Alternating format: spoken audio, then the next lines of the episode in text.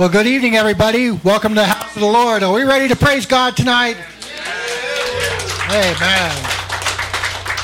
So I see a lot of new faces here tonight, so I want to welcome the visitors. You're welcome here. Thank you for coming. Uh, and all those that come all the time, you're welcome too. So praise God. Amen. I got a question for you. Why are you careful when it's raining cats and dogs? You don't want to get scratched? You might step in a poodle. Amen.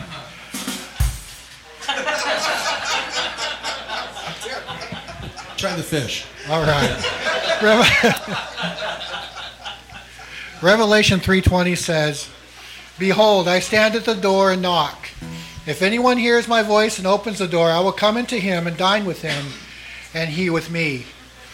We just had a great meal, brothers and sisters. Now it's time to feed on the word and enjoy some praise and worship. Are you ready? Amen. Amen. Well, we're going to have our our brother Mike pray us in, and then we'll get into some praise and worship.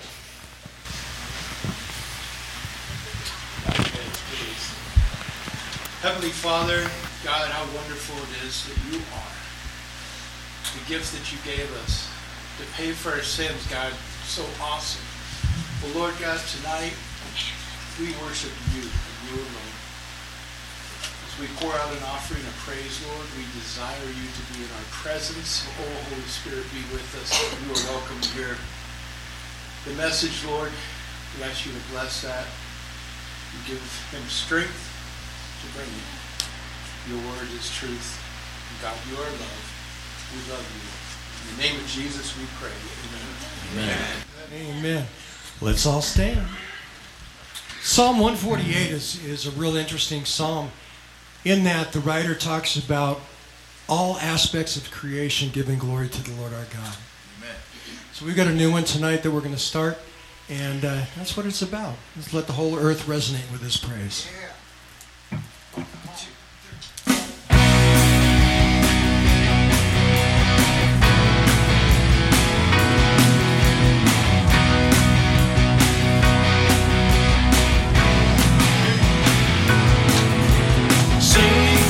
the mountain, sing from on high, in the desert, from valley unto sky. Grace overflowing, mercy has drawn near, love overwhelming, freedom is here. Let the nations worship.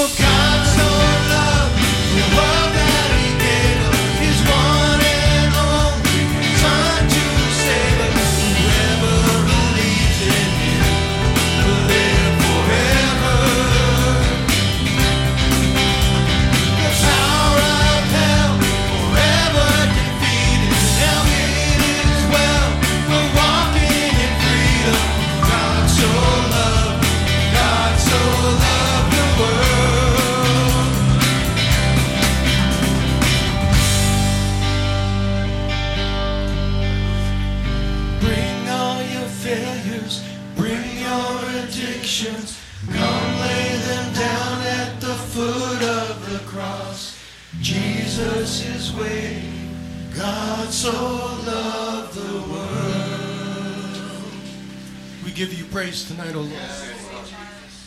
We thank you that the power of hell has been defeated. Lord, we are here in this world to be salt and to be light. Lord, we, may we be salty and lit. We thank you so much, Lord. We thank you so much.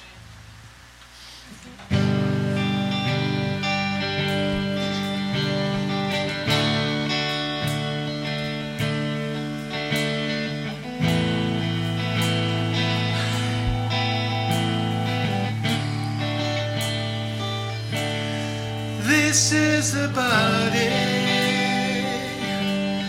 This is the blood. Broken and poured out for all of us.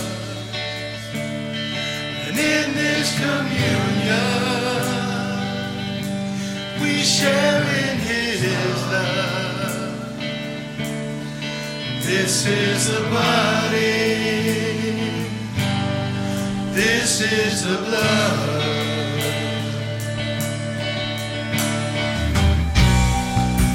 I remember everything, Lord, you've done for me.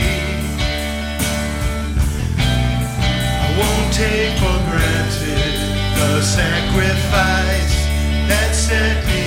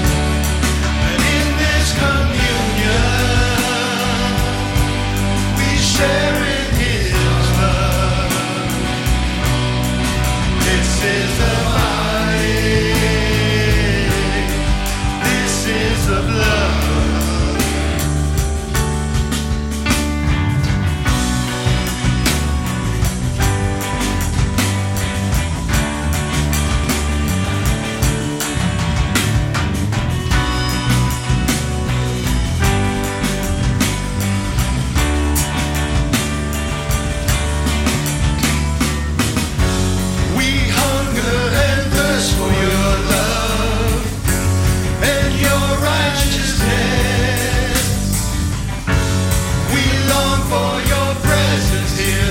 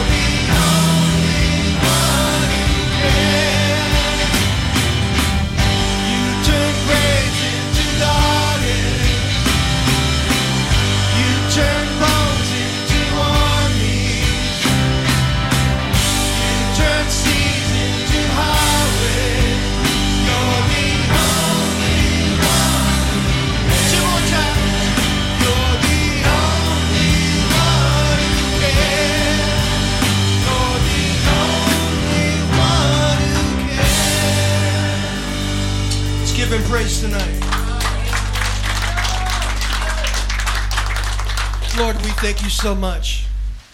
Lord, in our modern terms, we'd say it's a game changer. Lord, that you could take a piece of clay and blow into it and make something alive. And that clay would rebel against you, but yet you said, I can fix that. Yes. And for those of us, Lord, who would open ourselves up to you, you say, I can work with that. We thank you so much, Lord. We praise you, Lord. We just ask for more of your love. Lord, we ask for more of your power.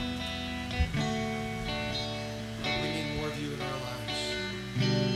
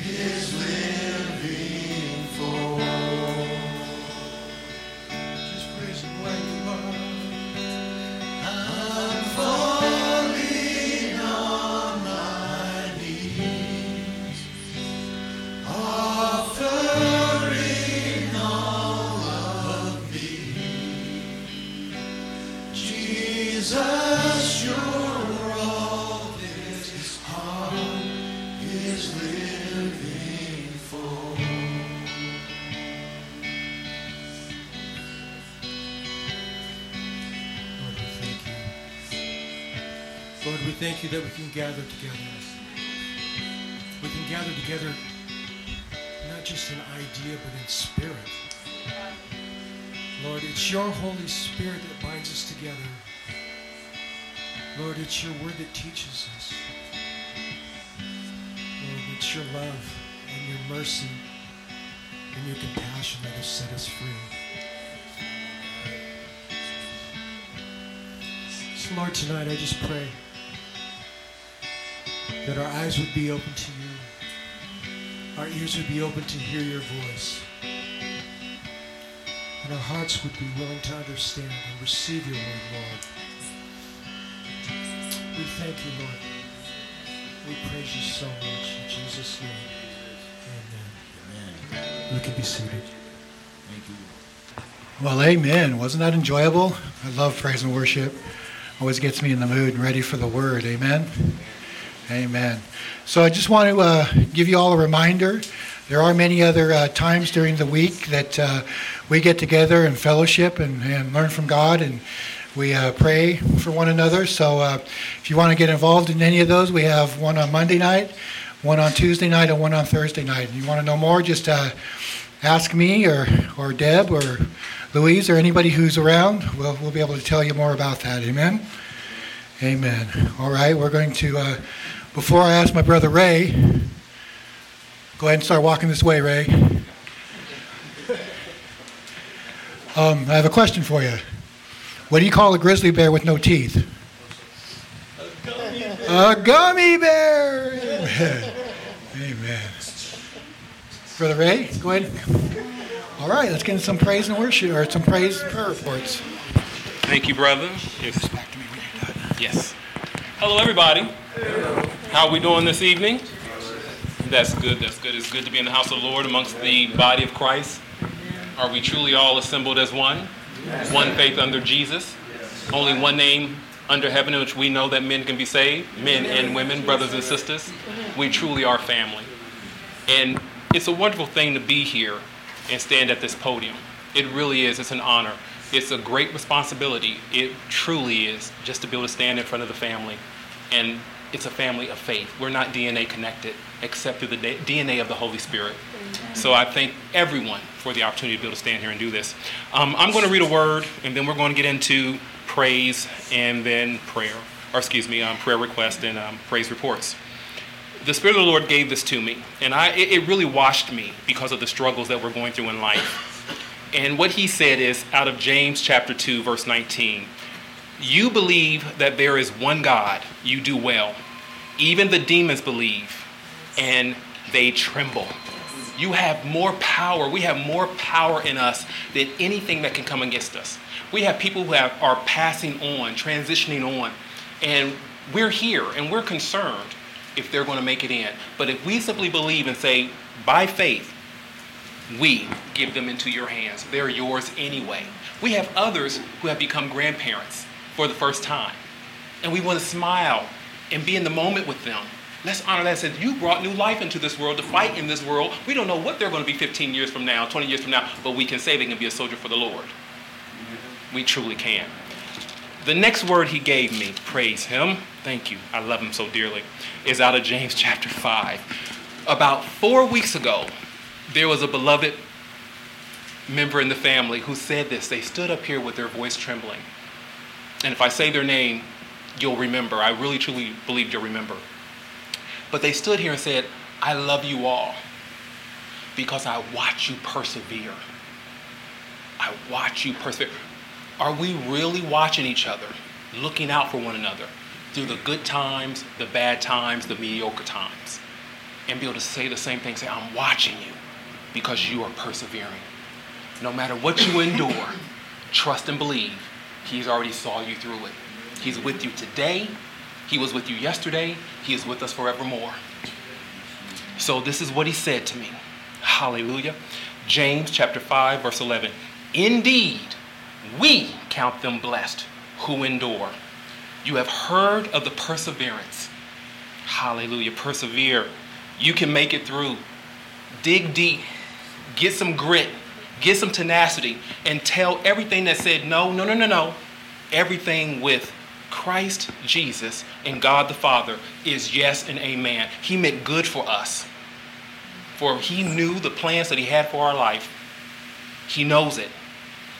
Hallelujah. You have heard of the perseverance of Job and seen the end intended by the Lord. Not the devil, not the enemy, but grace. And I say that first because there was a message preached just recently how much we lift up grace, but the Speaker of the House said, let's talk about mercy because we sure need it. He said it's new every day.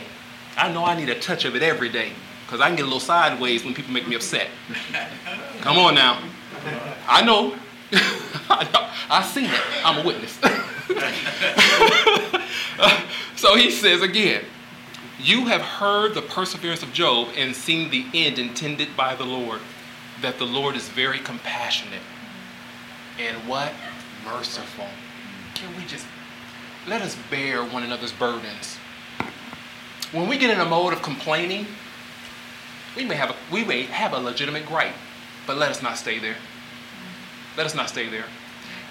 Robin was so beautiful today. I couldn't take my eyes off. She's just a bubble of joy. Bubble. Just you just you just drawn in. You know somebody yawns, you might yawn. You smile, somebody might smile. Well, that's the love of Christ. If we just step in his good pleasure, we'll smile through it all. We'll cry, we'll weep, but it'll come back as a smile because it was a lesson. Time is short. Today is the day of salvation. You have today. We don't know what tomorrow will bring. So, whatever you have to do today to say, Father, I believe that there is one God, one Savior, the Lord and, the Lord and Savior Jesus Christ. One. And because of what He did for me, I'm going to rejoice. I'm going to dance. I'm going to shout. I'm going to clap my hands. I'm going to give you glory before I go to sleep because you gave it to me. He said, While I'm here, I'm light. But then when he left, he said, What? There was a command You be light, you be salt. So don't get dim. When you think it's about to get dark, uh-uh, turn it up. Give him a shout. Start singing your favorite gospel song. If it's a Kirk Franklin, everybody may not like Kirk Franklin, but get your groove on. Now, see, I like to dance. I'll dip a little on you. It may look crazy, but I used to do some crazy things in the street. Now I do it for him. Hallelujah. He said, go ahead and get loose in the Holy Spirit. And it will move you to sing and dance. It will move you to shout. And people look at you like, what happened? When they say what happened, it's a doorway to open up say, let me tell you about somebody who loved me and loves you more than you could ever love yourself. Hallelujah. So I'm not going to stand up here and preach too long. But uh, I thank you for that moment, Father. I thank you. I truly thank you for this honor to serve you in all ways possible. I open up my heart to you. Lead me and guide me. Direct us all in the way, in the path that you should go. Anything that is not like you, remove it from us. It may be tough. Surgery can be just that. But you heal us. And sometimes you heal us so good that there is no scar because the scar is on you. Thank you. We love you for that. So thank you for this moment. And let us join together and be one family, fighting with a mighty fist to knock the enemy dead in his mouth and send him right back where he's going to anyway, straight to hell. Amen. In the name of Jesus. So let's go ahead and open this up for prayer requests. Go ahead and go up in prayer. Father, we thank you for all the hearts that presented presented themselves today. You heard exactly what they were asking for. You knew what they were in need of before they even brought it to you. But it is good to know that they had the courage to speak up and speak out and let it be known what it is that is on their heart and that is weighing them down. For those who um, are struggling with the loved ones who they do not know if they're absolutely saved. Let them continue to present themselves. Again, what you've given is light and salt. Let them be kind. Let that spirit of, of the Holy Spirit show up. Gentleness, long suffering, self control. Let them have that sense of goodness that no matter what takes place around them or in their hearing ear, or they feel like it's just too much to bear, that it is because of you that we are capable to stand. Because truly, the simplicity is in your word when you said, once we've done all we can do, simply stand and you will take care of the rest. And you've made it clear without faith, it is impossible to please you. So again, we trust and believe that you still are working on the scene, that you still are a miracle worker, that you have over, allowed over 7 billion plus people to be birthed on this earth in many different fields and occupations. And we know that you've created every hand and every feet. Every foot. So we're just going to trust you that you are working it out all for our good, simply because we are faith believers in you and you've made it clear. This is your beloved Son, in whom you're well pleased. And as Peter said, you are the Christ, the Son of the living God. We believe that. We believe that blood has saved us. We believe that that blood is going to get us through by the word of our testament, testimony, and the blood of the Lamb. We thank you. We thank you for each and every person in this space that we know that if we need help, that someone in this space will be there for us to help us because you've made it so. In the name of Jesus, amen. I just want to remind you, brothers and sisters, that we have many brothers and sisters behind the wall that are struggling and suffering right now. Many that have had services taken away or even struggling to get to a service. So let's this week let's keep them in our prayers. Let's think about them and pray for them. You know, we got an email recently from inside the walls, and it it it, it touched us. It it hurt our hearts, and uh, made us remember that you know God's needed everywhere. God's God needs to be in our hearts. Amen? Amen? Amen. So as we prepare to, to invite a brother up, I got one last question for you. oh, now I forgot what the question was. Oh, why do kings need royal seals? Or why do they have royal seals? Because royal, royal walruses eat too much. Brother Sekou?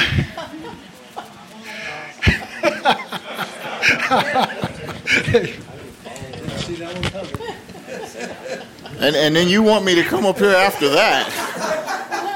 Let's all stand for the benediction. this is, this is. Uh, it is good to be here. It is good to be among you guys. Um, several weeks ago, I think I was talking to Mark, and I didn't I didn't preach that week, but I was talking about um, growing pains, and and we suffer them. We're dealing with them, just like when the uh, original church had Jewish believers and then they had Hellenists or the Greek background people that came into the church, there was a clash. It's growing pains. And we go through the same thing. But it's, even though we may uh, inadvertently hurt one another and, and we struggle and we go through things, this church still grows because of it. This body still grows because of it. And God adds to the church such as He sees fit. And it's just a wonderful thing to see that. Uh, Ray just talked about families. I don't know a family that gets along 100%. You know, all families got issues. All families got issues. Don't don't think that your family is the best thing since sliced bread. All families have issues, but all families are bound together, and we are not only bound together by the blood of Jesus Christ, but we are knit together in love. And it doesn't mean sometimes we always like, but we are knit together in love. And that's a painful process, but praise God that He has put us together. Also, it means that if one person is going through something, whoever they're knit together with is going to fill it. And these things happen. But we always make sure eventually to look to the hills from whence comes our help. And we look to Jesus Christ. Amen? Um, before I begin, we're going to be in 1 Samuel, so you can turn there, uh, 1 Samuel chapter 17. And you can blame um, Kevin for this since he wanted to go Old Testament. Uh, Hallelujah. But some of y'all have the, the blessed history of being born in Arizona. I was not. Now, I have spent more than half my life here uh, but my first 18 years was in Minnesota. And in Minnesota, it's, it's a little different than here in Arizona. Those of y'all from Michigan, uh, those of y'all from North and South Dakota, Iowa, uh, and really Michigan is just Detroit that matters. The rest of Michigan seems to have gone crazy. Um, but if you're from the Midwest, you know one thing more so than New York, Massachusetts, Pennsylvania, they get cold. They do get cold. I won't deny that. Minnesota gets ridiculous. Like the the first time or the second time that I left Minnesota and I says I've had enough, they said our high today is going to be negative 7. The high temperature today is going to be negative 7. That's that's not a high. That's just not as low as the low temperature. That's still cold. Negative seven is dangerously cold. And so when you live in Minnesota, you have to do a number of things to protect yourself from the cold. You wear gloves or mittens, boots, several pairs of socks, long johns, all sorts of stuff, hats, you name it, you're wearing it because you are trying to protect yourself from the cold. If you go outside and you forgot something, or your coat's not long enough, or your pants aren't long enough, or there's a hole in your shoe that keeps letting the snow in and it starts melting, eventually you start realizing you got a problem. But by the time that you're out in the elements, this problem, whether it's the insulation in your coat or whatever it is, starts to get worse and worse. And you go outside ready to go, well, people will go outside. I never like going to playing in the snow. It was just like, why? But people go outside and they're like, yeah, we're to go shovel, we're to go play around in the snow. And then all the different areas where they're not protected starts bothering them, starts eating at them. And cold, once it gets a hold of you, it gets miserable. Like you go in there, and, and trust me, if you ever visit Minnesota, Iowa, Detroit, Michigan, or whatever, and your hands are cold, do not put your hands under hot water. Believe me, cold water is going to be hot enough. So you, you, you go in, you're miserable, you're trying to figure out a way to alleviate the problem. But the problem started because you weren't as covered as you should have been. Today we're going to talk about a very famous Bible story. But in this Bible story, we're going to look at it in a way that's a little bit different because we're not going to look at the standard people or the standard things that we look at. We're going to look at where armor has failed people. So, 1 Samuel, the 17th chapter, if you're there, say amen. amen. If you're not there, say amen. If you didn't bring a Bible, say amen. And then we'll have a conversation afterwards. Would you all stand in honor of reading God's word? 1 Samuel chapter 17, verses 31 through 40. 31 through 40. This is David speaking to Saul after the uh, giant named Goliath, who is a Philistine warrior, is saying negative things. He's woofing at Israel and he's got them all intimidated, except for David. And David makes a stirring in the camp and Saul calls for him because he begins to hear about what is going on. Verse 31 Now, when the words which David spoke were heard, they reported them to Saul, and he sent for him. Then David said to Saul, Let no man's heart fail because of him. Your servant will go and fight with this Philistine. And Saul said to David, You are not able to go against this Philistine to fight with him, for you are a youth, and he is a man of war from his youth. But David said to Saul, Your servant used to keep his father's sheep, and when a lion or bear came and took a lamb out of the flock, I went out after it and struck it, and delivered the lamb from its mouth. And when it arose against me, I caught it by its beard and struck and killed it. Your servant has killed both lion and bear, and this uncircumcised Philistine will be like one of them, seeing he has defied the armies of the living God. Moreover, David said, The Lord who delivered me from the paw of the lion and from the paw of the bear, he will deliver me from the hand of this Philistine. And Saul said to David, Go, and the Lord be with you. So Saul clothed David with his armor, and he put a bronze helmet on his head. He also clothed him with a coat of mail. David fastened his sword to his armor and tried to walk, for he had not tested them. And David said to Saul, I cannot walk with these, for I have not tested them. So David took them off. Then he took his staff in his hand, and he chose for himself five smooth stones from the brook. He put them in a shepherd's bag, in a pouch which he had, and his sling was in his hand. And he drew near to the Philistine. Let's pray. Father, this is your word, and we are your people. Tonight we pray that it is you who illuminates our hearts and minds through your Spirit with what you would have for each and every one of us. Help us to realize your word. Help us to not only realize it, but to understand it, grasp it, to make it a part of us, and then be able to share it with others. Lord, let your word not only wash us, but equip us. In Jesus' name, amen. You may be seated. Now, you may think that we're going to talk about David, and we're not. And you may think that we're going to focus on Goliath, and we're not. Or that we're going to focus on Israel, but we're not. Right now, we are directly focused on Saul.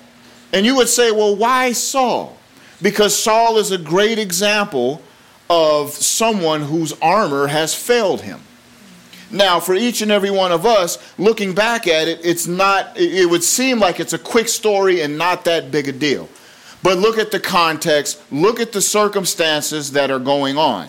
Number one, Saul's armor was not cheap. Saul's armor was not something that was cobbled together where he looked like, you know, Tin Man.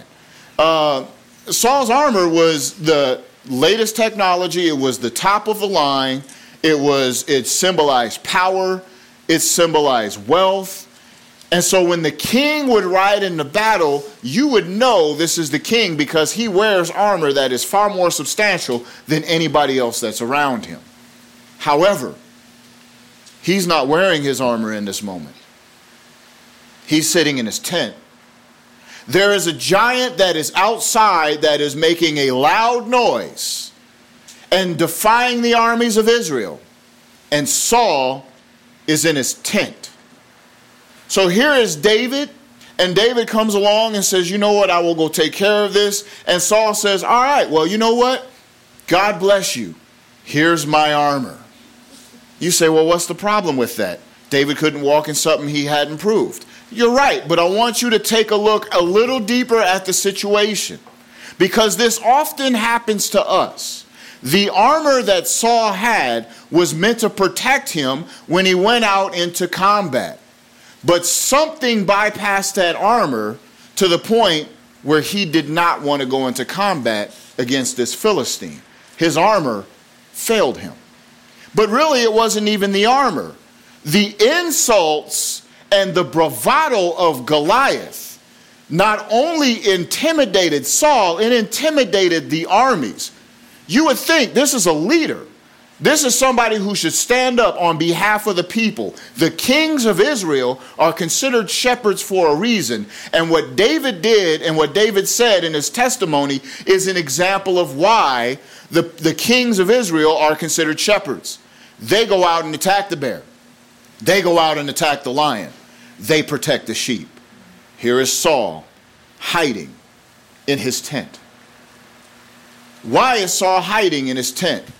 something that bypassed his armor attacked an area where the armor really couldn't cover his insecurity, his personality.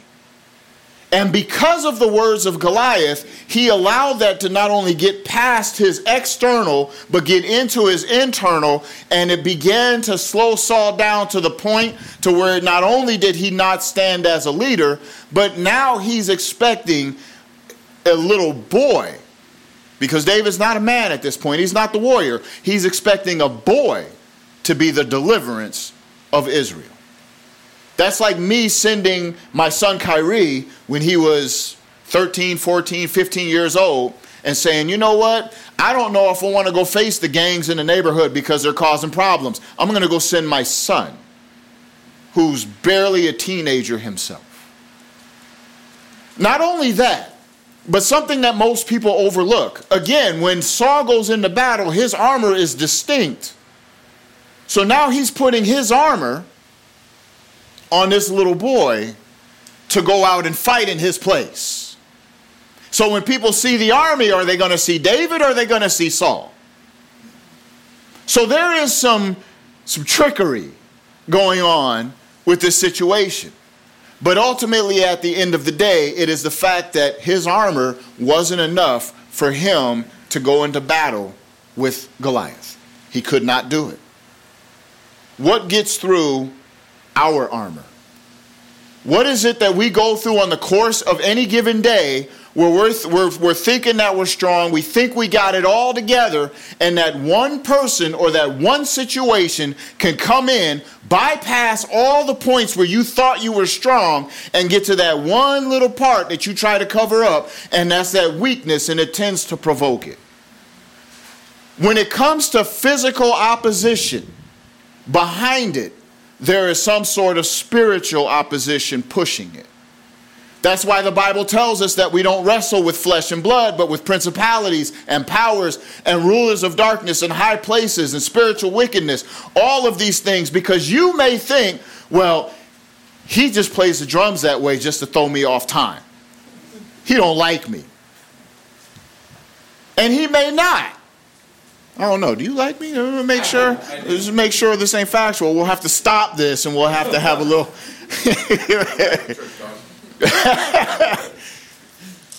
but what we neglect, especially in our mentality, is to stop and say, what is behind this? His issues are his issues. But what is behind this that is causing him, showing him sometimes what to say that will get right up underneath my armor and hit that point that just makes me freak out? I'm not just saying this because, you know, it's a good sermon or a good topic. I say this from experience. You guys might all have this perfect, but there are certain things that people can say to me, certain words. I'm not going to say what the, what, well, I'll say what one is. It begins with an L. So if I'm out there fully doing whatever, especially where I work at Peddlers, again, another cold environment where you have to make sure you're fully covered or it's a bad day. But if I'm out there and I am, and, and Ray Ray works with me, um, but he hasn't seen me go ham like like Eric has, or or you know even Kevin to a certain extent because I haven't really had to do that where I'm at. But when I'm out there pulling and doing what I'm doing, what I'm not supposed to be doing, but I'm doing it anyways because we're all backed up. I'm already on the edge, and all it takes is one person to go, "You ain't doing nothing. You're just lazy." And I should know better. But it just gets right past my defenses and gets right up in there and, and, it just hits childhood trauma and all this other nonsense. And I want to shut down and just say, you know what? I'm done. I've had it. I'm, I'm good. And I get all upset because somebody said something and didn't even realize the power that they had in saying that. Lazy. I hate that word. I still hate that word. I should know better, but I still hate that word. But now I pay attention. But the thing is, all of us have some sort of word, some sort of situation that will get right up underneath our skin and we start spiraling. And it takes a while to get out of that. And we do like Saul. Instead of running into the battle, we go run into the tent. Instead of facing the opposition, we go and we look in the mirror. And sometimes we don't even do that because we don't like what we see in the mirror. So we just go, go say some weird, I just don't want to be bothered. I'm not saying don't get away. I'm saying look at what happens when your armor fails you. And that spot that's exposed that you don't even realize gets tapped, and all of a sudden, everything just comes out the woodwork. We start yelling at people, we're angry, we want to throw people out of the car 15 miles away from the house. One of my coworkers told me about that situation while I was preparing. He didn't know I was preparing for this, but he said, Yeah, he said, I, I had to walk once and I had to walk through the freeway. Why? He said, Well, my, my, my girl kicked me out the car on like 99 or in Jackrabbit, and he stayed on like 75th Avenue or something like that. So the only way to get through the wash, the river, was either go through the river and face the wild dogs or go over the freeway bridge. He went on the freeway bridge and the cop yelled at him. and, and but I kind of went back to the fight the fight that was bad enough that he got kicked. He didn't even get kicked out the car. He got out the car to get something and she left.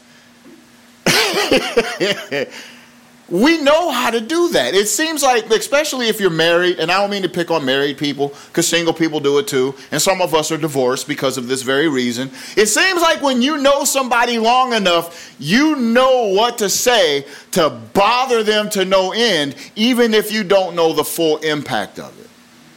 We call it landmines. Sometimes there's people that you deal with, you, you, don't, you don't realize what's up underneath the surface. It's landmines. Sometimes they don't even realize what's up underneath the surface. And I just happened to pick the wrong day to say, you know what? That is a weird yellow shirt you got. And he says, I don't like yellow. It's gray. Rah! And he starts going off on me. And I'm going, it's just a shirt, bro. But I don't know what's up underneath that.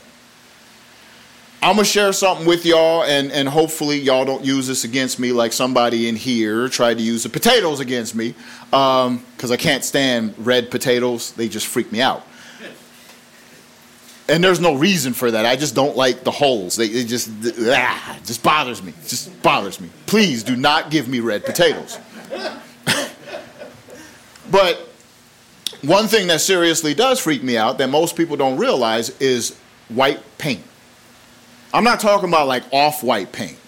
I'm talking about that bright, like you go in there and it looks like fresh snow that's all over the walls and they just, they're so bright. And so, and you will go, well, why would that bother you? Because I would not eat eggs with the yolk running with my stepmother. I just thought it was disgusting. I happened to be like six, seven years old. She got highly upset about that. I got a whooping. I got put in this white room with no furniture, no nothing, just sitting in a chair in a white room. I haven't i'm in kindergarten and it's just this room was torture. The eggs is torture. And, and just being in this room by myself feeling just hated and, and rejected and trying to figure out why. And i associate that with that color even to this day. Now i've worked on it. But people don't know that. So if they put they put me in a room and they say hey why don't you you know like let's say a, uh, you get arrested and you go to jail and they put you in this cell and it has those stupid white walls and they're going, "Oh, just get over it." I, you know what? You know how hard it is. You don't even know all the stuff that's behind the trauma. You don't know it. They inadvertently set something off.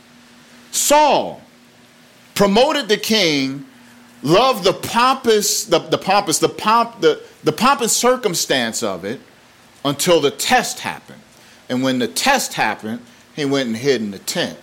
We like the attention. But when the attention gets to the point where it gets right up underneath our skin, all of a sudden we run and we don't want to face Goliath anymore. Our armor has failed us. All of us in this room can think of something that has gotten past our armor that just bothers us. Sometimes we don't tell people about it because we don't want to give them power.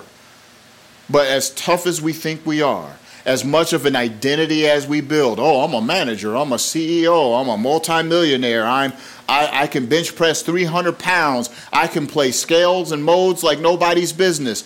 At the end of the day, all of these things can be things we promote so that nobody sees how frail we really are. And then when somebody inadvertently or even purposely starts speaking to that insecurity and that frailty, we go and hide. I did this a couple weeks ago. So I'm just being real. I did this a couple weeks ago. I had to go figure some things out. Number one, why am I hiding? like, I'm saying this so you don't have this happen to you and then you turn around and go, something's wrong with me. I, I use the analogy, I, I, talked about it with, I think, Kevin and, and, and Deb and a couple other people, that if you're in a car and you're by yourself in the car, and people are spinning out around you. And I've had this happen on a 10. It's raining, I'm driving, the dog's chill, I'm chill, everybody else around me's losing their mind, speeding and doing whatever. And one car happened to um, tried to pass somebody over here.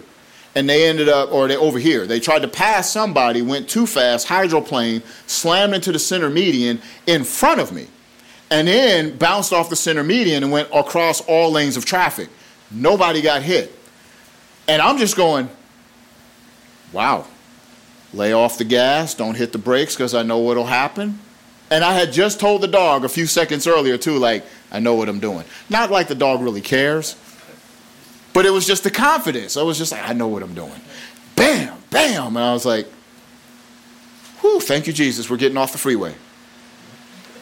But that's just me. Imagine if people were in the car.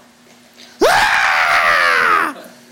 As tough as you are, if some, if the, rest of the car is screaming and yelling, it's going to affect you, and your start go, your nerves will start rising up because of the circumstance and the environment. And so when that happens, even the toughest people, to think that the people that think they're tough, can still fall under the collective uh, situation that's going on. And for those of y'all that say that ain't me, let me find out how many of y'all panicked during COVID. I ain't worried about no COVID, but we're surrounded so many people that are worried about COVID that we started being worried about COVID. Our armor failed. Something got up underneath it. For Paul, I mean, for Saul, 1 Samuel chapter 17, verse 10 and 11. Which we should have it up here, but we might not. This is what Goliath said. And the Philistine said, I defy the armies of Israel this day. Give me a man that we might fight together. Next verse.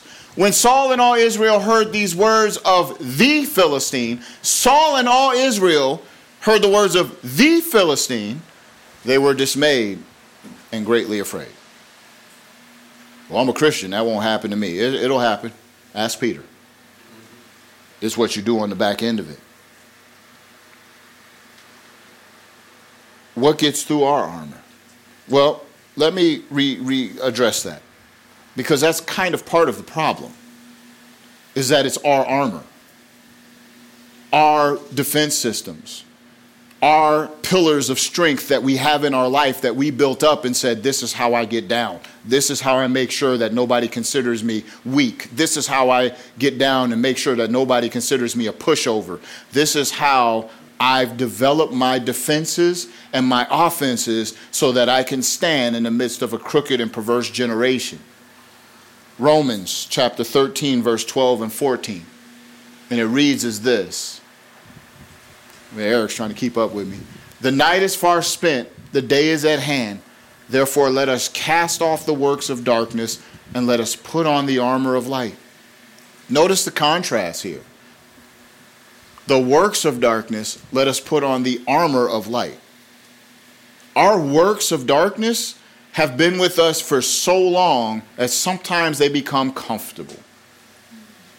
Ray mentioned earlier about stand, jumping in my notes, but when we stand, sometimes we can get to a point of grace where God says, This is as much as I want you to do but much more is required, much more is demanded. And instead of saying, This is what God has asked me to do in this situation, let's find somebody else who can minister here, what happens is we try to compensate for a lack of spiritual ability or where we think that the spiritual ability doesn't have us covered and we dip into our flesh. If Chris, and I'm picking on Chris because uh, um, Blake is sunburnt and beat up. So I won't pick on him today. It might keep him awake, but he worked hard.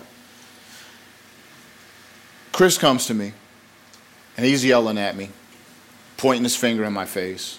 You know, like kids in the back seat. I'm not touching you. Not touching you. And I'm not. He's not touching me, but it's still annoying. And I can say, you know, go in Jesus' name and sin no more. You know what? I'm about tired of this. Boom! The Bible says the wrath of man doesn't work the righteousness of God. But the wrath of man has gotten me, you know, some people off my back quite often in the past that if me being holy isn't working, I know where to go to get you off of me in a hurry. Quiet in here.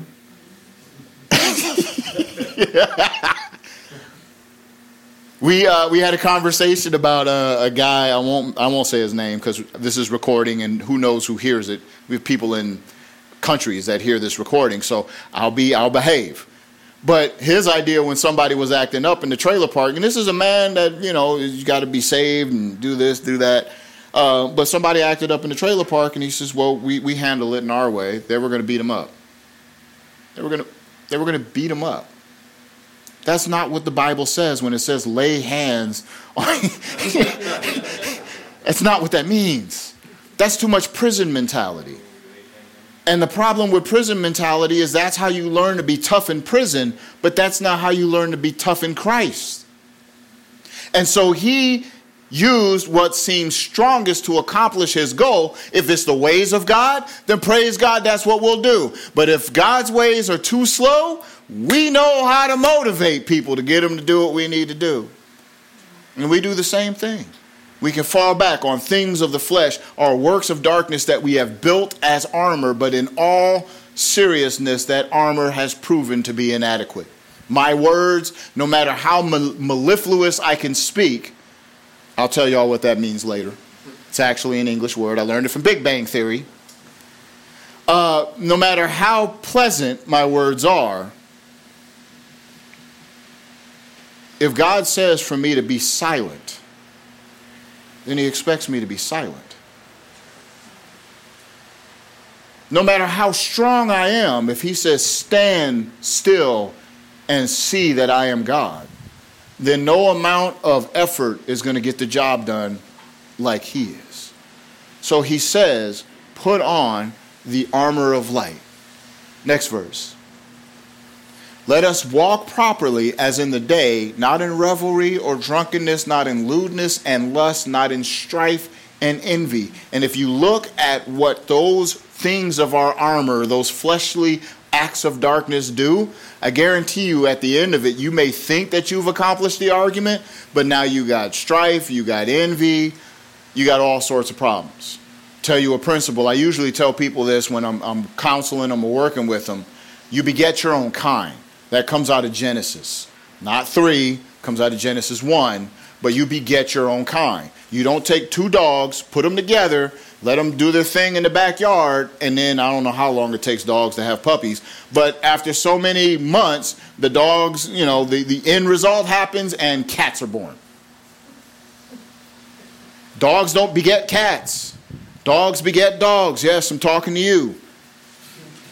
The dog, y'all don't, y'all didn't see it. The dog's looking at me. The minute I say I'm talking to you, the dog looks at Dennis. Cats beget cats, oranges beget oranges, apples beget apples. You beget your own kind. That's one of the reasons this is not the sermon topic. That's one of the reasons why GMO is kind of dangerous. Because we're taking things that God did not intend to mix and mixing them, and we don't know the result of that. You're not going to get a dog and mix it with a giraffe and have a giraffe vault log or whatever you want to call it and expect good things to happen. God has divine order, and when we start messing with that divine order, bad things happen.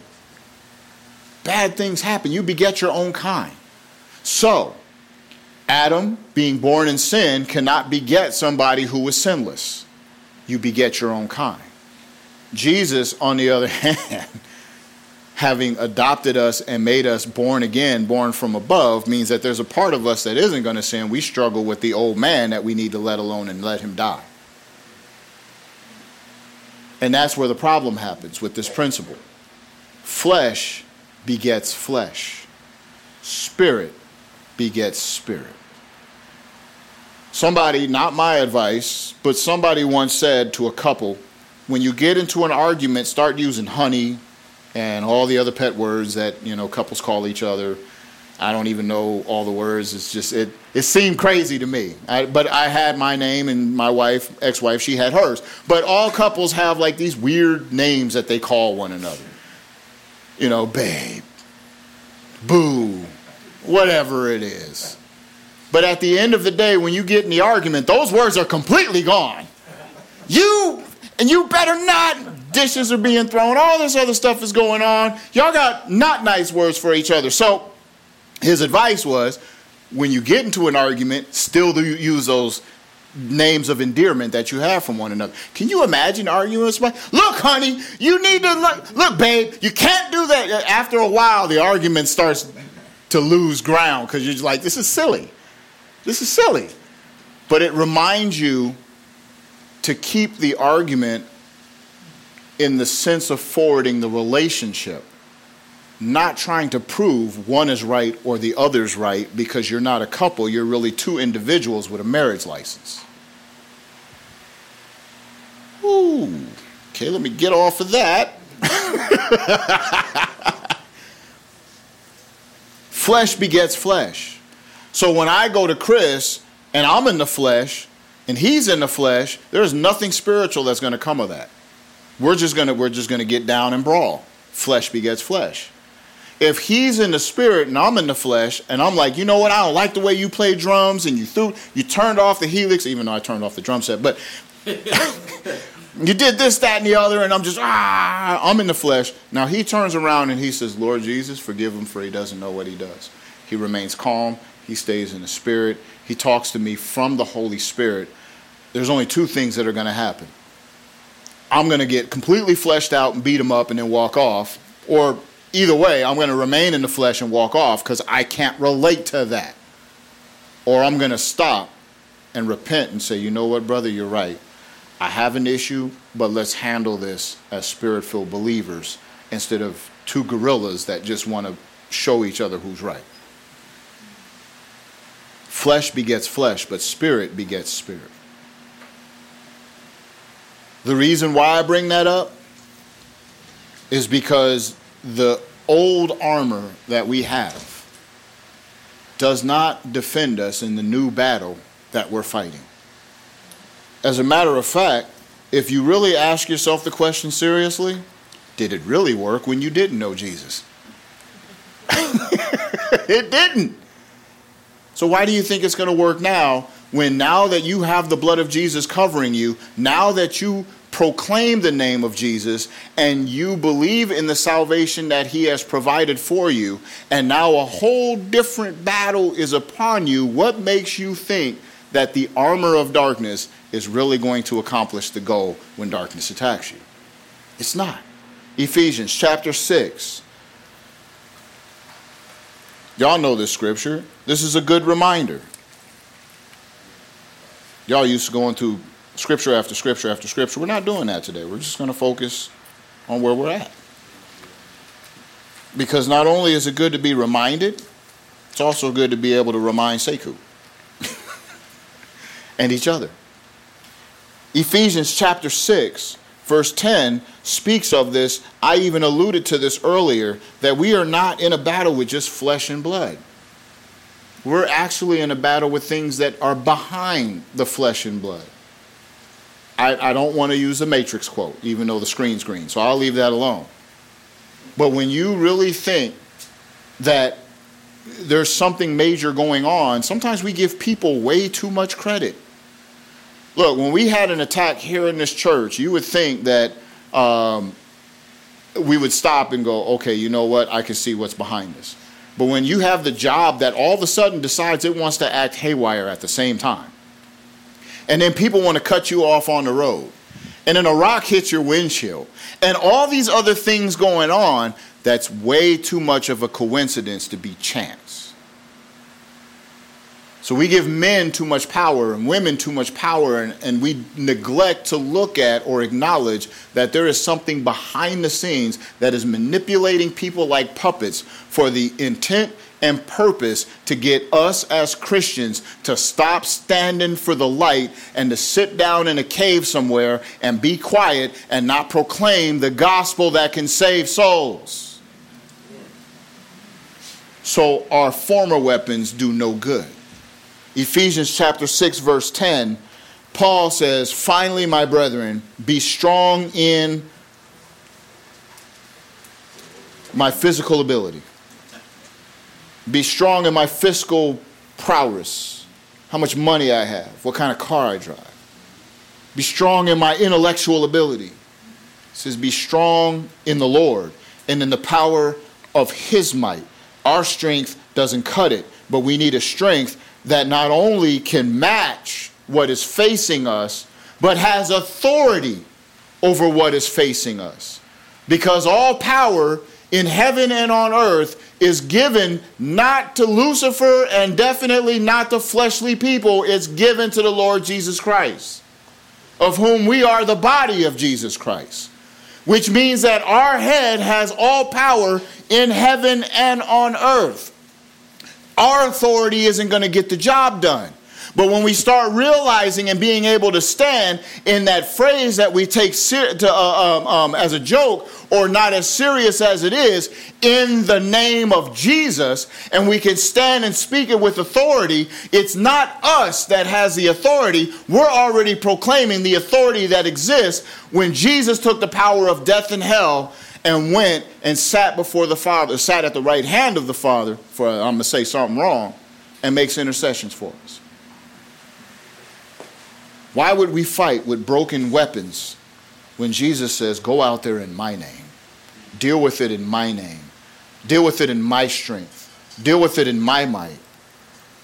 Put on the whole armor of God that you may be able to stand against the wiles of the devil. For we do not wrestle against flesh and blood, but against principalities and powers, against the rulers of darkness of this age, against spiritual hosts of wickedness in heavenly places. Therefore, take up the whole armor of God, that you may be able to withstand in the evil day, having done all to stand. Ironically enough, it has to tell us several times to take on the whole armor of God. Don't just take the shield or the boots or whatever, take the whole armor of God. I used to hear stories about people, they would, they would get up every morning and they would uh, say, Before every morning when I get up, I read my devotions and then I put on the armor of God.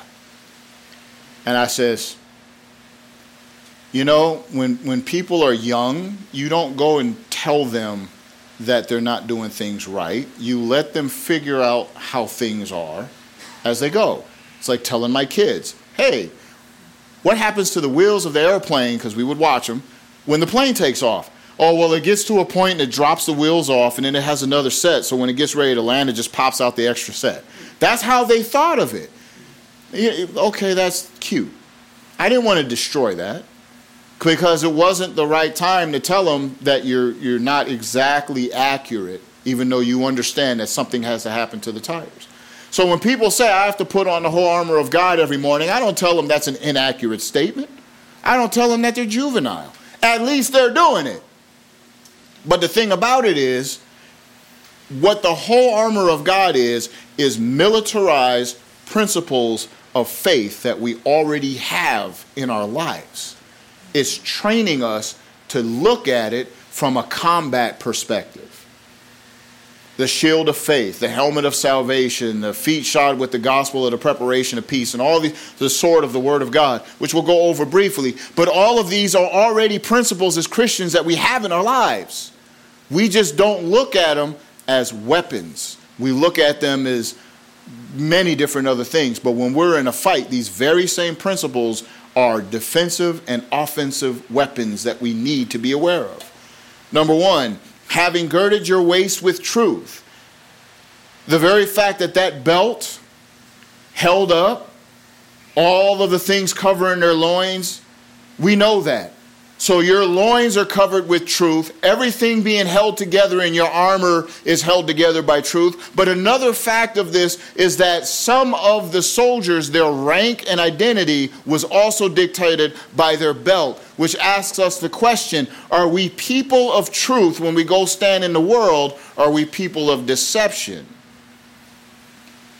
You say, well, what do you mean? I don't lie to people. Well, okay, then I won't I won't pick on you guys. I'll pick on Sekou. When Sekou goes to DJ somewhere or go work with other DJs, do I go to him as the, the PMG DJ, the Christian DJ, this is what I do and I don't do that? Or do I go around them and say, you know, they won't accept me as a Christian. Therefore, I'm going to go and I'm going to sag my pants, I'm going to turn my hat to the side, and I'm going to act like one of them. So my appearance to them is not truthful. I'm just trying to fit in. But if my appearance is truthful, if my whole makeup is put together by a belt of truth, then my identity is this is who I am, warts and all. Ugliness, the prettiness, the good things, the bad things. But I will tell you exactly who I am and not force anything or hold anything back. This is who I am. That is approaching truth. Because when we start dealing with deception, that's when we open up the doorway for the adversary to take advantage. Breastplate of righteousness, something that protects our heart. Righteousness. We have righteousness. It doesn't come from us, it comes from Christ Jesus. As a matter of fact, our righteousness is as filthy rags. When we get up and think that we're doing something, uh, and, and you can test this in your own life. The days that we feel like, man, I got everything right, I'm doing everything good, I am saved, and then you go and you cuss somebody out or you flip somebody off in your car, don't act like you don't do that. Uh, and, and you have that bad day. All of a sudden, your heart is convicted and you're not as bold as you should be. Because now you went back into thinking my righteousness is what makes this work but we're covered with Christ's righteousness. And when we wear that as a breastplate of righteousness to protect our heart, then when things try to come at us, yes, God is changing me. He is converting me. Every day is not going to be perfect, but I can still stand before the Father with righteousness that is not something that I have done, but something that He has given me. And meanwhile, if you want to, you know, you can look at this guy right here who happens to have all of these things on. You guys look at him like every Saturday. It's a very nice piece of work done uh, back when we first opened. Shod your feet with the preparation of the gospel of peace. The, the, there's a, a lot of principles in this. We could go on all day. We're not. But one of the things is they had hobnails in them so that they could have good traction. Uh, they could have steady footing. Plus, I don't know about you, but I tried to walk barefoot in this Arizona, you know, summer. Like some people I know, it's brutal. You need something to, to protect your feet. But there's a principle about feet. Jesus, uh, God told uh, Abraham, "Go in the land, walk up and down. I will give you this land to possess." When you walk over something, it's a sign of possession. It's a sign of, of, of domination. But when we go somewhere to stand and put our foot down and take ownership, our feet are shod with the gospel of the preparation of peace. We don't go to own and stand up and say, I am taking over this company for Sekou. I am taking over this area for Sekou. We are going somewhere and standing tall, taking over for Jesus Christ. And anybody who is up underneath that, we don't minister as a dictator, we minister as a servant trying to push them to the gospel. Above all, taking the shield of faith, quench all, to quench all the fiery darts of the wicked one. This shield of faith is something that protects you away from your body. That any fiery dart that comes against you should hit the shield first and not even get to testing the rest of your armor. Faith. Without faith, Ray, it is what? It is impossible to please God. You can't do it. So, having this shield of faith, what does that mean? Well, when somebody calls me lazy, it's going back and saying, I walk by faith and not by sight. What did my father say about me? That I am fearfully and wonderfully made. And instead of allowing the adversary to say, Yep, you're going back down that road again, you're going to be the same old person like your pops and like somebody else. No. My Lord has made me a new creature in Christ. I'm looking into a mirror. I have not seen fully what I'm going to become, but I know that as I see Christ Jesus, I'm being transformed into the same image from glory to glory. So, whatever lie that Satan tries to bring at you to remind you about your past, that shield of faith stops those fiery darts before they even test the rest of your armor, so that you can stand behind the very promises and the very words that the Father has spoken over you, both personally and in His Word. Then he says, Take on the helmet of salvation, which protects your head, which protects your thoughts. In 1 Thessalonians 5 8, it says, The hope of salvation. There's sometimes that we get to thinking in this world like today is the only day that matters. And we forget the fact that if they take us out or if we keep going, for me to live is for you, and for me to die is gain. If I'm living, praise God, I have a work to do. If somebody happens to kill me or I reach the age where God says, you know what, it's time for you to come home, then to be absent from the body is to be present with the Lord. But until then, until then, my helmet of salvation constantly keeps my head protected and reminds me, you know what, I am saved. I know I'm going down this road, I got this going on, but I remember the fact that I'm saved and I was not saved for this. Then he turns around and gives them the only offensive weapon that they have the sword of the Spirit, which is the Word of God. You say, well, come on now, that. You mean to tell me I'm supposed to speak God's word and it's supposed to make a change? Let me remind you of Genesis 1 via he or yehi or. In other words, in Hebrew it says, uh, let there be light, there was light. God said that, and it happened. If God's word is powerful enough to take something that's chaotic called creation at that point and speak light and order to it, then what makes you think his word isn't going to be any more powerful when you speak it by the Spirit of God in the situation you face? Somebody told me in this church when we were talking about something, he says, You know, you speak the word and you speak the word and you let the word do the transformative power. If that word has effect on us, what makes you think that word is not going to have effect on the situations that are around you? If anything, you would look at it and say, why aren't you trying to, why are you trying to dissuade me from speaking the word of God? Why are you trying to get me to shut my mouth? Because you look at Saul and you look at David, and Saul and his insecurities went and hid in a tent. And David, with what he knew, and he knew because God had proven it in his life over and over, said boldly, This uncircumcised Philistine will fall to Saul. Then goes out there, and while Saul is uh, Saul, Goliath is going, Have you sent a boy out to meet me? Am I a dog? You have sent this kid out? And the kid speaks up boldly where he everybody else would think it's crazy, but he speaks boldly. God will deliver you into my hands. And what happened?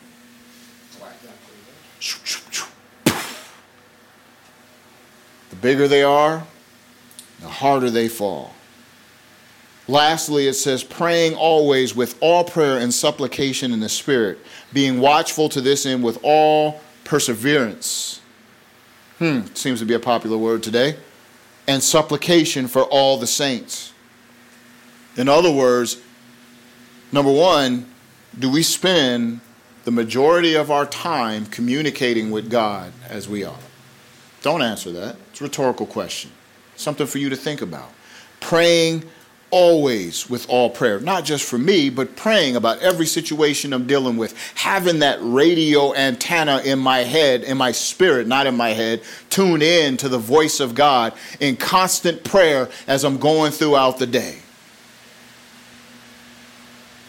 And then as I'm watching the things that are going on around me, and as God puts that burden on my heart, I start lifting up those situations to Him. Lord, I see this person is hurting.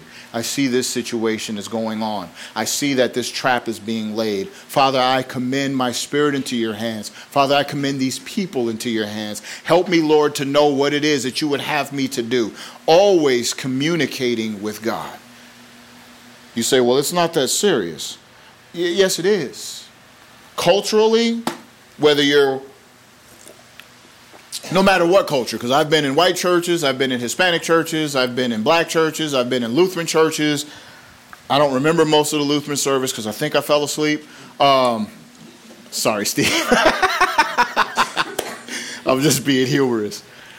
But in all of them, in all of them, that sense of community can be under undermined by that sense of exclu- exclusivity. Which means that we're not looking out for the body of Christ. We're just looking out for our own. And that's not how Christ has developed us. To be able to see, no matter what's going on with the people around us, and take it to God and say, you know what, Lord? The reason why I'm standing in the middle of the situation, dealing with the fight, dealing with the attack of the adversary, and dealing with all the things going on, is because you have me here for a work to do and to let my light shine.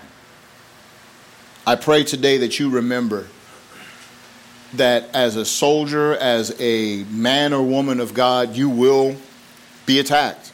Yea, and all those who live godly in Christ Jesus shall suffer persecution.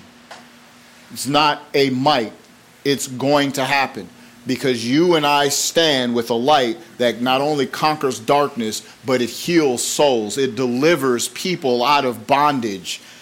And that's a powerful thing in this world. And yes, because you even name the name of Jesus Christ, you will come under attack.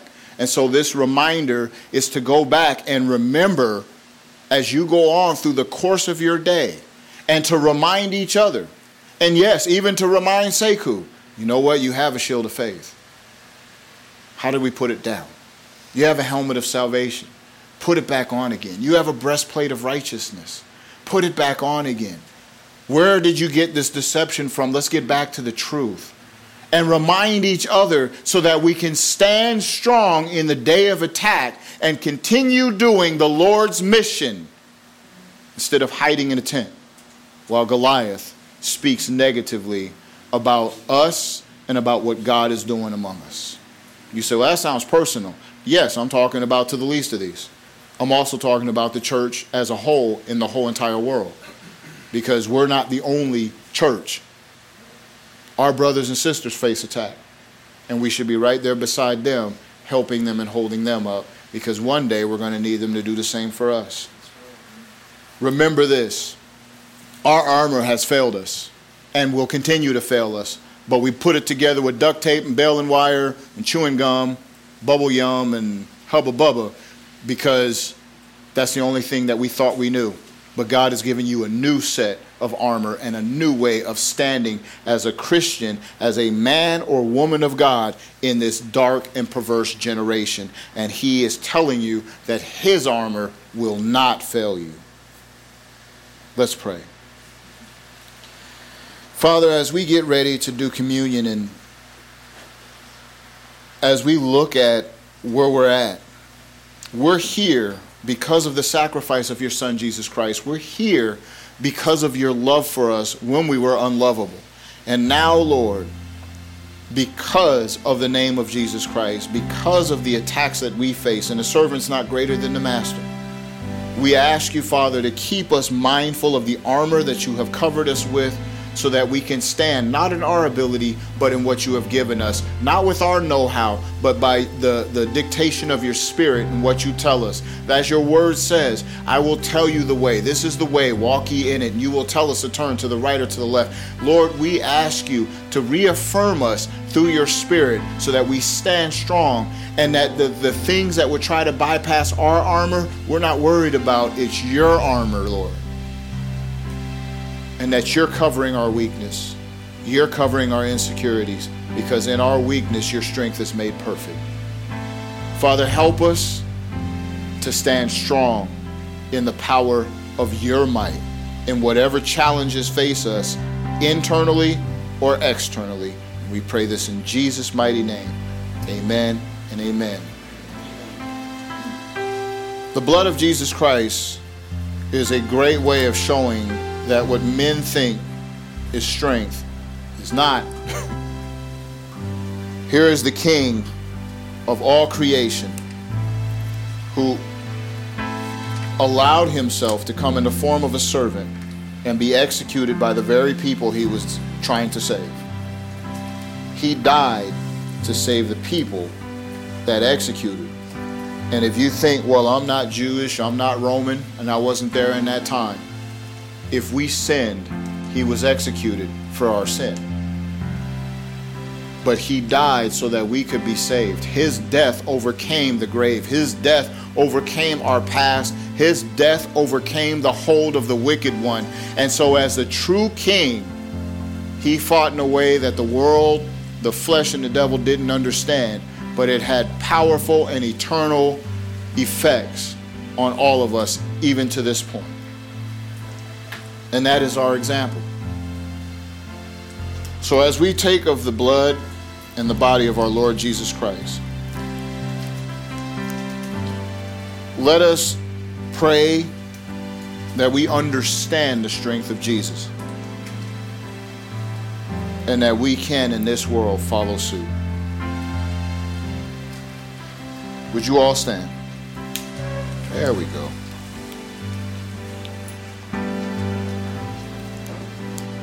Paul writes in the same formula that was given to him, and it's the same formula that was done in the upper uh, in during the Passover. He didn't change, and we don't change. We're doing the same thing that brothers and sisters in Christ have done for at least 2,000 years. And we join them in remembering the strength and the sacrifice of our Lord Jesus and his overcoming and in making us overcomers. For I received from the Lord that which also I delivered to you, that the Lord Jesus, on the same night in which he was betrayed, took bread. Father, thank you for the body of our Lord Jesus Christ that was broken for each and every one of us. We pray that as we consume of the body, that it unifies each and every one of us, that we stand not as individuals, but as one church under the head of Jesus Christ, standing in the ministry that you have called us to stand in. In Jesus' name, amen. And when he had given thanks, he broke it and said, Take, eat. This is my body which is broken for you. This do in remembrance of me.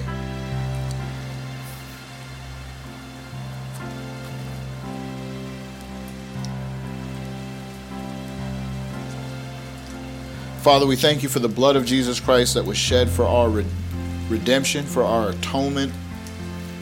This blood that heals, this blood that covers, this blood that delivers.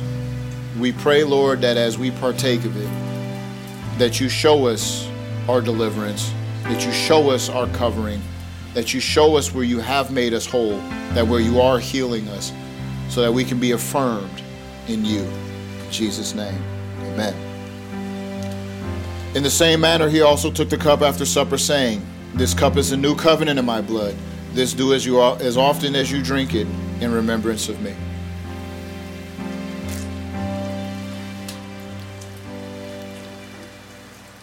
The Bible says, For as often as you eat this bread and drink this cup, you do show the Lord's death till he comes. For often as each and every one of us rise from this table, we go out and proclaim his life in the world until we are called home. I don't want to sugarcoat it, and I don't want to be a dentist. I can't say that either. I don't want to say Debbie Downer because we got two Debbies in here.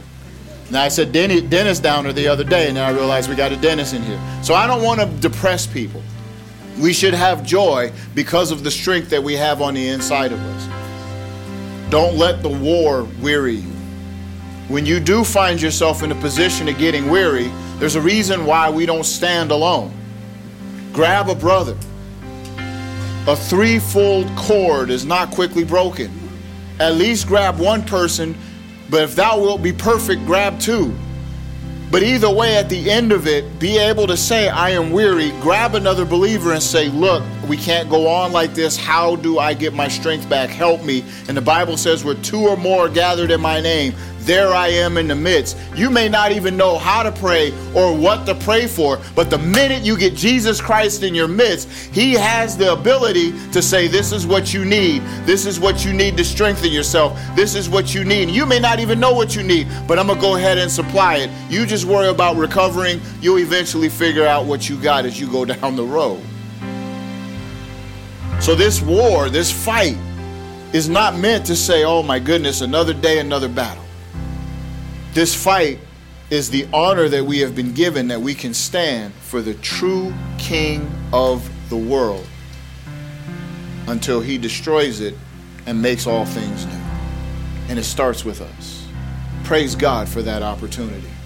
Praise God that we can lift up the mighty name of Jesus and see change. Praise God that we can lift up the mighty name of Jesus and see power. Praise God that we can lift up the mighty name of Jesus and say, you know what? That's our husband. And us as the church, we are his bride. We are one. Let's pray. Father, as we get ready to dismiss and do the benediction, we pray, Lord, that you just give us that courage to face whatever challenge happens to us as we go throughout this week and as we go throughout life. In Jesus' name. Would you all lift your hands? Now may the God of peace, who brought up our Lord Jesus from the dead, that great shepherd of the sheep, through the blood of the everlasting covenant, make you complete in every good work to do his will, working in you what is well pleasing in his sight, through Jesus Christ, to whom be glory forever and ever. Let the powerful church of Jesus Christ say, Amen, amen. and amen. God bless you.